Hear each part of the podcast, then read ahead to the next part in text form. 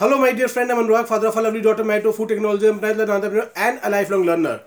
और मैं हेल्प करता हूँ स्मॉल एंटरप्रेन्योर्स डायरेक्ट सेलर्स और नेटवर्क मार्केटर्स को to grow their business fast शक्ल को देख के आपको पता लग रहा होगा हालत पतली है कल शायद रात सोए नहीं है सुबह से काम कर रहे थे बट आज की ये वीडियो शूट करना बहुत ज़रूरी था क्योंकि आज की इस वीडियो में शॉर्ट वीडियो में मैं आपको बहुत इफ़ेक्टिव तीन ऐसी टिप्स देने वाला हूँ जो आपकी पब्लिक स्पीकिंग को एक नेक्स्ट लेवल पर लेकर जा पाएँगी, जो आपको public speaker better public speaker बनने में हेल्प करेंगी।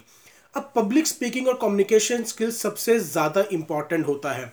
तो अगर आप जानना चाहते हैं कि वो कौन सी तीन बातें हैं जिनको ध्यान में रखते हुए आप एक बेटर पब्लिक स्पीकर बन सकते हैं तो इस वीडियो को अंत तक देखिएगा। किसी भी किसी भी बड़े लीडर की बात कर लीजिए, चाहे वो पॉलिटिक्स में हो, चाहे वो बिज़नेस के अंदर हो, चाहे वो किसी भी फ़ील्ड में हो, उन सबके अंदर एक कॉमन बात होती है कि वो बहुत बेटर कम्युनिकेटर्स होते हैं, चाहे वो वन टू वन कम्युनिकेशन हो, चाहे वो एक लार्ज ग्रुप के साथ बातचीत करने की बात आए।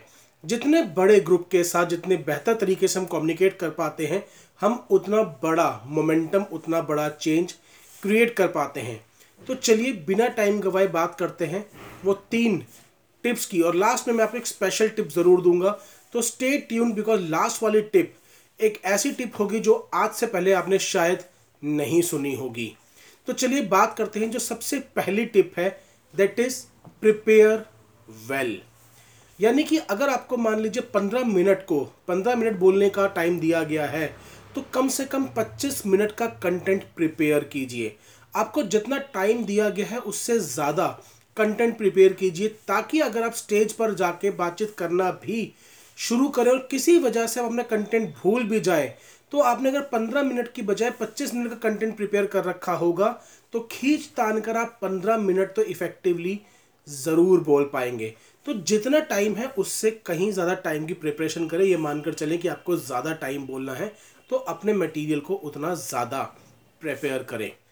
सेकेंड चीज़ इज़ प्रैक्टिस कहते हैं practice makes a man perfect करत करत अभ्यास के जड़मती हो सुजान रसरी आवत जात है सिल पर पड़त निशान।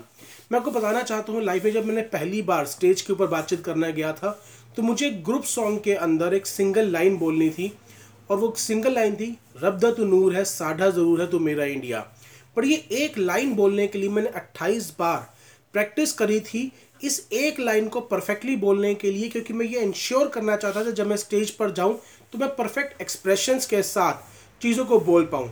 इतना ही नहीं, मैंने मिरर के सामने खड़े होकर प्रैक्टिस करी ताकि मैं अपनी बॉडी लैंग्वेज को, अपने एक्सप्रेशंस को देख पाऊँ और उनको देख कर चीज़ों को इम्प्रूव कर पाऊँ। तो प्रैक्टिस करें, जितना ज़्यादा प्रैक्टिस करेंगे, जितनी बार प्रैक्टिस करेंगे, हम उतना रवा होते जाएँगे और ये बात बोली जाती है कि आप जितना पसीना प्रैक्टिस में बहाएँगे, उतना खून वॉर में कम बहेगा। सो प्रैक्टिस और कोशिश करिए कि मिरर के सामने खड़े होकर प्रैक्टिस कीजिए बिकॉज़ इससे आपको अपनी बॉडी लैंग्वेज को भी इम्प्रूव करने में हेल्प मिलती है। थर्ड मोस्ट इंपॉर्टेंट ट्रिप कि वो ये है कि अपने ऊपर फोकस करने की बजाय अपने ऑडियंस पे फोकस कीजिए। ये फोकस कीजिए कि आप अपनी बातचीत से उनको क्या वैल्यू डिलीवर करना चाहते हैं।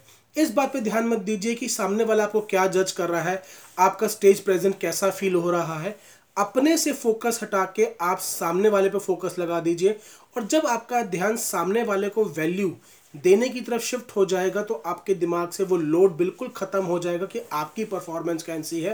बिकॉज़ आप दिल में नीयत से जानते हैं कि आपकी नीयत सामने वाले को वैल्यू देने की है और जब हम सामने वाले को वैल्यू देने के हिसाब से उतरते हैं स्टेज के ऊपर तो प्रभु भी हमारे शब्दों के अंदर वो जान डा पा दा पाता डालता है, जिसके ज़रिए हम सामने वाले तक वैसा मैसेज पहुँचा सकें। फोर्थ बी ऑनेस्ट सामने वाले को बताने में कोई दिक्कत नहीं है कि भाई मैं नया नया स्टेज पे आना शुरू हुआ हूँ, ये मेरा पहला टाइम है और अगर कोई गलती हो जाए तो भाई मुझे माफ़ कर देना। ये सबसे इंपॉर्टेंट टिप है क्योंकि अगर हमारे को लगता है हम स्टेज पर आकर हमारे परफेक्ट होना ज़रूरी है, नहीं। हमें परफेक्ट होना ज़रूरी नहीं है। हमें सामने वाले से कनेक्ट करना ज़रूरी है और कोई भी व्यक्ति ऑनेस्ट इंसान से कनेक्ट करता है। जब हम अपनी चीज़ों को क्लियरली तरीके से सामने बता देते हैं तो सामने वाले की भी एक्सपेक्टेशंस हमारे से लो हो जाती हैं।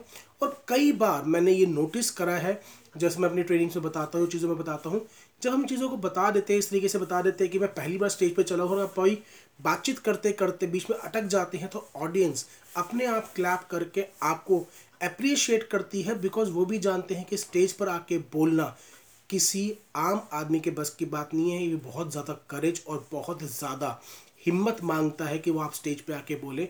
सो बी ऑनेस्ट इस बात को बताने में कोई शर्म नहीं है कि मैं कोई प्रोफेशनल स्पीकर नहीं हूँ।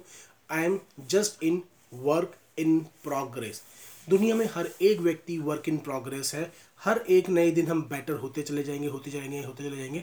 और आज जो चीज़ आपको बोलने में शायद हिचकिचाहट हो रही हो, उसके बाद वो आप अपने सपने में भी बोल पाएँगे। So always be work in progress and accept it that I am in work in progress I hope in चार टिप्स ने आपको ज़रूर हेल्प किया होगा। और अगर हेल्प किया है तो इस वीडियो को लाइक एंड शेयर करना ना भूलें। और अगर आपने अभी तक चैनल को सब्सक्राइब नहीं किया है तो अभी इस चैनल को सब्सक्राइब कर लीजिए, क्योंकि डेली बेसिस पर एक ऐसी वीडियो अपलोड होती है, जो आपकी और आपकी टीम को तेज़ी से ग्रो करने में हेल्प करती है। Thank you very much I am bless to have in my life जिस तरीके से प्यार आप इस चैनल को दे रहे हैं, उसी तरह से देते रहिए। तेज़ी से ग्रो कर रहे हैं। उसके लिए मैं आपका बहुत बहुत शुक्रिया अदा करता हूँ। Thank you very much bye take care